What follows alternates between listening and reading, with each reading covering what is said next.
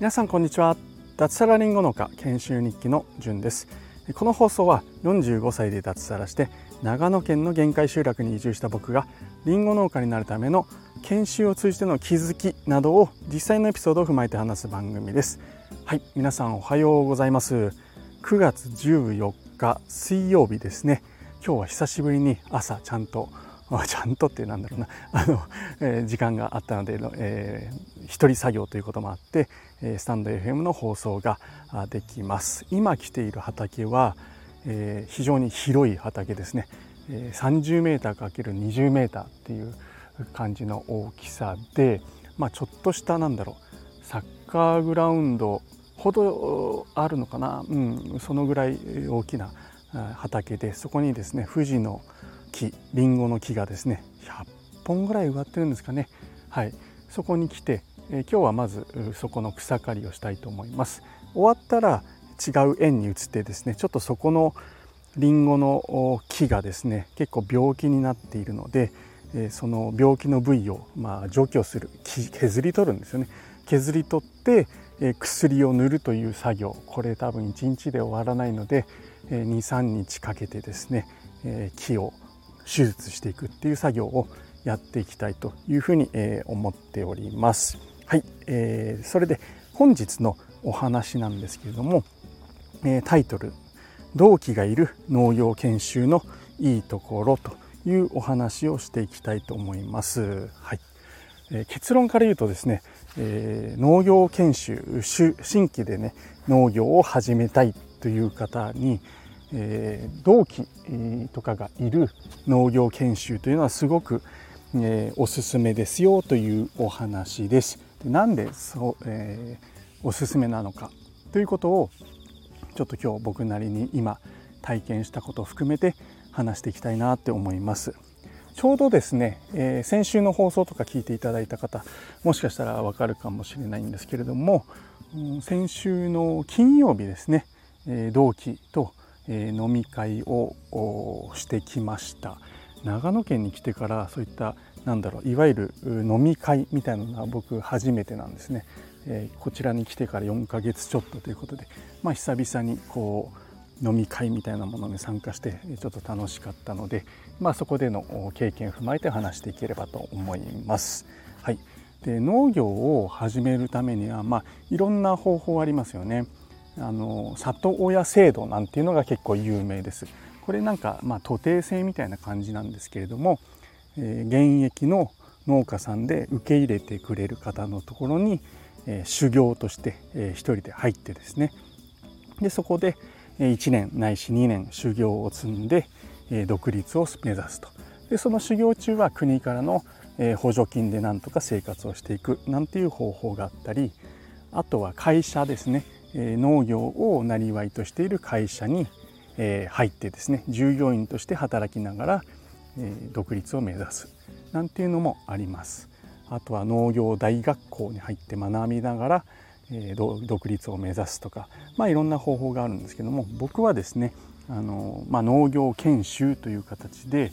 えーまあ、JA 傘下の子会社に入ってそこで2年間の研修をしながら独立を目指していきます。で僕の同期というのがいるんですね。で僕含めて今年は6人同期がいます。はい、でそれがすごくいいので皆さんのですね収納したい地域とか場所にそういった組織だったり収納の仕方があるんだったら是非お勧めしたいなというふうに思います。はい、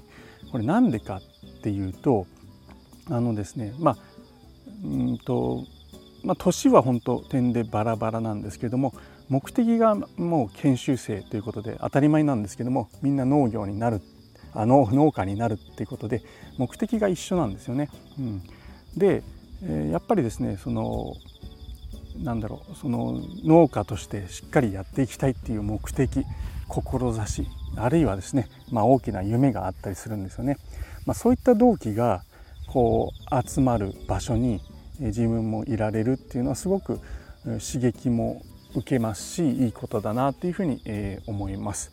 まあ、里親制度とかっていう、まあ、先ほど話した徒弟制みたいなところでプロの農家にじっくりですね、えー、教わりながらやるっていうのもすごくいい方法だなっていうふうに思うんですけども多くの場合あの同期がいないってことが多いですよね。まあ、受け入れ先の事情にもよると思うんですけれども大抵まあ一人こうね、えー、弟子を雇ってその人を育てていくみたいな、まあ、その師匠弟子の関係でねすごくいいななんて思うことももちろんあるんですけれども、えー、僕はですねこの研修で同期がいるっていう方がいいなっていうふうに、えー、思いました。まあ、今言ったですね同じ志夢を持った仲間っていいじゃないですか。あのなんだろうなすごくこううんとね、まあ、共感できるというか同じ本当ことで悩んだり同じ目標があってっていうのも夢をこう語れる相手がいるっていうのはすごくこう貴重な経験じゃないかなって思います。あのまあ、皆さんね小学校中学校高校あるいは大学なんて入って、ね、同級生とかって、えー、いると思うんですけどもその集まりってやっぱり基本的にはあの同じ年だ同じ年に生まれて同じ地区に、えー、いるっていうことで集まっているのでやっぱり目的であったり、まあ、将来の夢であったりってもう点でバラバラじゃないですか。それはそれですごくいいことだと僕は思うんですけれども同じ目的同じ、ね、志がある仲間と集まって、えー、なんだろうな、えー、一緒の場所で仕事するっていうのも、えー、違った意味ですごく貴重でいい機会だなっていうふうに、えー、思います。みんなこう本当同じ目線で語れるんですよね。あの僕の同期はまあ本当年がバラバラで若い人ですと20前半、えー、で一番上があ僕ですね、えー、同期は、えー、あの1年先に入った人では50歳の方とかいらっしゃったんですけども45歳までということで年齢の幅はすごく広いんですけれどもあの繰り返しになるんですけどもみんな農業をやっていくっていうところでは同じというところがすごく、うん、話していて、えー、本当楽しいんですよね。えー、あそうそうそうと同じ悩みを抱えてるんだなっていうのを本当飲み会とかで話しながらあすごく感じました。まあ、お金の問題であったり、えー、収納への不安であったり、まあ、将来こんなことをやっていきたいんだよねなんていうことを本当語れる仲間がいるっていうのはすごくいいことだななんていうふうに、え思います。はい、えでそんな中ですね特に今回ですね思ったのはあのあるその飲み会の途中でですね、え、ある方からその同期の人からですね、え、独立したらですね、まあ、一緒にあの野菜とか果物、え、共同出荷しようっていう話になったんですね。でこれ僕らですね研修同期今6人いるって話をしたんですけどもそれぞれそれぞれやりたい作物であったりが違うんですよあるいは経営方針であったり。え僕はまあリンゴ専門でリンゴ農家をやっていこうっていうふうに、え思っているんですけれども、まあ、リンゴだけじゃなくてブドウも一緒にやるよっていう人もいたりあとは野菜ですね。野菜を中心に、まあ、施設野菜でハウスで栽培していくって人もいたりあとはですね、えー、ブドウ専門でやりたいっていう人とかあとは、えーと、ワイン。ワインを作るために、えーまあ、収納をするんだっていう人もいるんです。でそれぞれがですねみんなまあ個性豊かというか、まあ、目標を持ちあの農業っていう目標では一緒なんですけれども何を作るとかどういうものを売っていくかとかっていうのは全然違っていて僕の例で言うと、まあ、リンゴって基本的に、えー、なんだろう収穫できるのって、まあ、お盆明け、え、8月の中旬あたりからまあ、栽培する品種によるんですけども収穫をしていってだいたい11月から12月の頭ぐらいまでですかねそこでだいたい収穫して出荷売る作業っていうのは終わるんですよね。うん、なので夏から、まあ、8月から12月にかけてが、まあ、収穫をして出荷すると。でそうすると1月、まあ、12月の終わりですね年末から7月までっていう約半年以上は基本的にはりんごの,、うん、あの生殖用ですね生で食べるためのりんごの収穫っていうのはできないのでその間売るものってないんですよ。うんえー、なのでまあその間に売れるものとしてまあジュースを作ったりお酒を作ったりジャムドライフルーツにしたりとかって工夫をしたりしている農家さんも多いんですけれども、まあ、そこをこうなんだろうなお互いカバーし合って共同出荷あまあサブスクみたいな感じです,、ね、ですよね、えー、そんなのもいいんじゃないかっていう話が出ました。うん、例えばきゅうりとかだったら、まあ、夏場ですよね8月より前にも出したりできるし、えー、ワインなんかはもうそれこそ周年でできるのかななんていうふうに、えー、思ったりします。はいまあ、そんな感じでですねみんなで、え協力し合っていろいろアイテム加工品も含めてですね、えー、やっていくのはいいんじゃないかみたいな話が出てですね僕は早速「あいいいいねやりたいね」なんて話をしてます。ね、お互いこう、ね、出荷できないところをこうカバーし合うとかあとはやっぱりあのね自分一人でこう売り込んでいくっていうとどうしてもこう限界があると思うんですけども仲間がね6人集まればみんなそれぞれそれなりの人生の経験をしている人たちも集まってますし売れる相手っていうのも多くなるので、まあ、その相手にもみんなで売ればこうリーチできるっていうことですごくいい取り組みだななんていうふうに思いました。でこれができるっていうのもやっぱりこれは同期だからですよね。うん、これ他のね方法でこうやって仲間を募っていくってことももちろんできるんですけれどもやっぱりこう2年間ですね、えー、同じ釜の飯を食うってよく言いますけどまさにそんな状況でですね2年間やっていく中でできた仲間とそういうことをできるっていうのはやっぱり信頼関係含めてお互いのねあのことをよくよく2年間かけて 理解しながらやっていけるし、まあ、そういった仲間と一緒にやっていくっていうのは、まあ、今後の人生においても財産になるんじゃないかなっていうふうに、え僕は思いますし、まあ、何よりこう楽しいですよね。うんえー、今はね 現実をまだ我々研修生6人なんで知らない状況でこれからねいろんな苦労していくとはもちろん、えー、思うんですけれども、うんまあ、けどこんなことできたらいいねあんなことできたらいいねとかアイディア出し合ってやるっていうのを考えるだけで結構こう楽しそうじゃないですか。僕はこれ絶対楽しいなと思います。自分だけじゃね思い浮かばないアイディアなんかも出てきたり、えー、ねえー、それこそワイン作る方がいらっしゃるんですけども、えー、そのワインと一緒に、え僕のリンゴをですねドライフルーツにして付け合わせをとして販売するとかですね、え、それこそそば。長野県はそばでも有名なので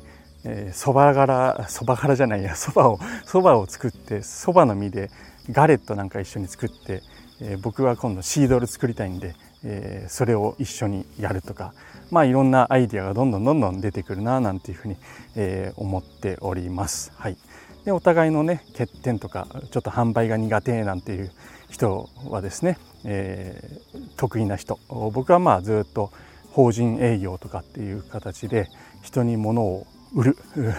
企業に物を売るですね。っていうことをずっとやってきた人間なので、まあ、営業はそれなりに経験があって得意なので、えー、まあ販売部分に関してはある程度こう僕がですねなんか手伝えるのかななんていうふうに、え、思ったりしますし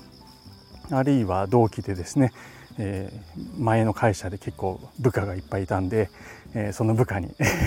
いっぱい買ってもらえるからっていう人もいたりですね、えー、まあ本当多種多様な人がいますので、まあ、そういった中でこう楽しくやっていきたいなっていうふうに、えー、思っております。はい、えー、なんか同じことをループで話しているような気が若干してきたんですけども、うん、まあ最後にこうねあのその同期がいる良さっていうのの中で一つこれ農業研修ならではだと思うんですけれどもこれ会社の同期とかとちょっと違うなっていうふうに思ってるところがあるんですよ。会社の同期って、まあ、よく言うと運命共同体ですよね。その会社のためで会社がま潰れたら全員潰れちゃうということで、まあ、そういった部分で一緒に頑張れるっていうところもあると思うんですけども農業の場合基本的にはみんな一人でこれから個人事業主としてやっていくっていうこともあるので、あのこちらのいい面はみんなこれ自分ごとなんですよね、うん、会社員の人が自分ごとじゃないってもちろん言わないんですけれども、まあ、どこかこうなんだろうな組織のためであったり会社のためとかですね、えー、ダイレクトになんか失敗したとしてもこう自分に返ってこない、えー、可能性があったりすると思うんですよ。なんか失敗しても給料ってそのままもらえるじゃないですか。なんですけれども農業ってあの個人でやったりしている限りなんか失敗した場合ってそれ全部自分にダイレクトに返ってくるんですよね。うん、なのでそこに関してはみんな結構本気で必死なんですよね、うん、今の段階からちょっとどうやって生活していくかということに関して本当自分ごとなんです。でそれをまあ自分でやっていく良さっていうのはもちろん、ね、失敗から含めて良さっていうのはあるんですけどもそれを同じ自分ごととしている仲間と、うん、痛みとか含めてシェアしながらですね、えー、やっていけるっていうのはまあ、うん、安心感にも多少の安心感にもつながったり、うんまあ、繰り返しになるんですけど同じ悩み同じ辛さを分かった仲間自分ごととして捉えている仲間と一緒にやっていけるっていうのはすごく、まあ、心強いなっていうふうに思いますので、まあ、これからもですね僕はその同期を大切にですね、えー、やっていきたいなっていうふうに、えー、思っております。はい、えー、以上ですね、えもしこれから新規収納というのを志している方がいたらですね、えそういった同期研修同期がいるっていう研修先なんかで農業を学ぶっていうのもすごくおすすめなので、えー、ぜひ検討してみてはいかがでしょうかというお話でした。はいえー、以上ですね、えー、今日久しぶりに朝取れたんでちょっと気持ちいいですね。はい。じゃあこれから草刈りの作業に行ってまいりますということで皆さんも今日も一日頑張って頑張ってじゃないですね。楽しくやっていきましょう。じゅんでした。ではでは。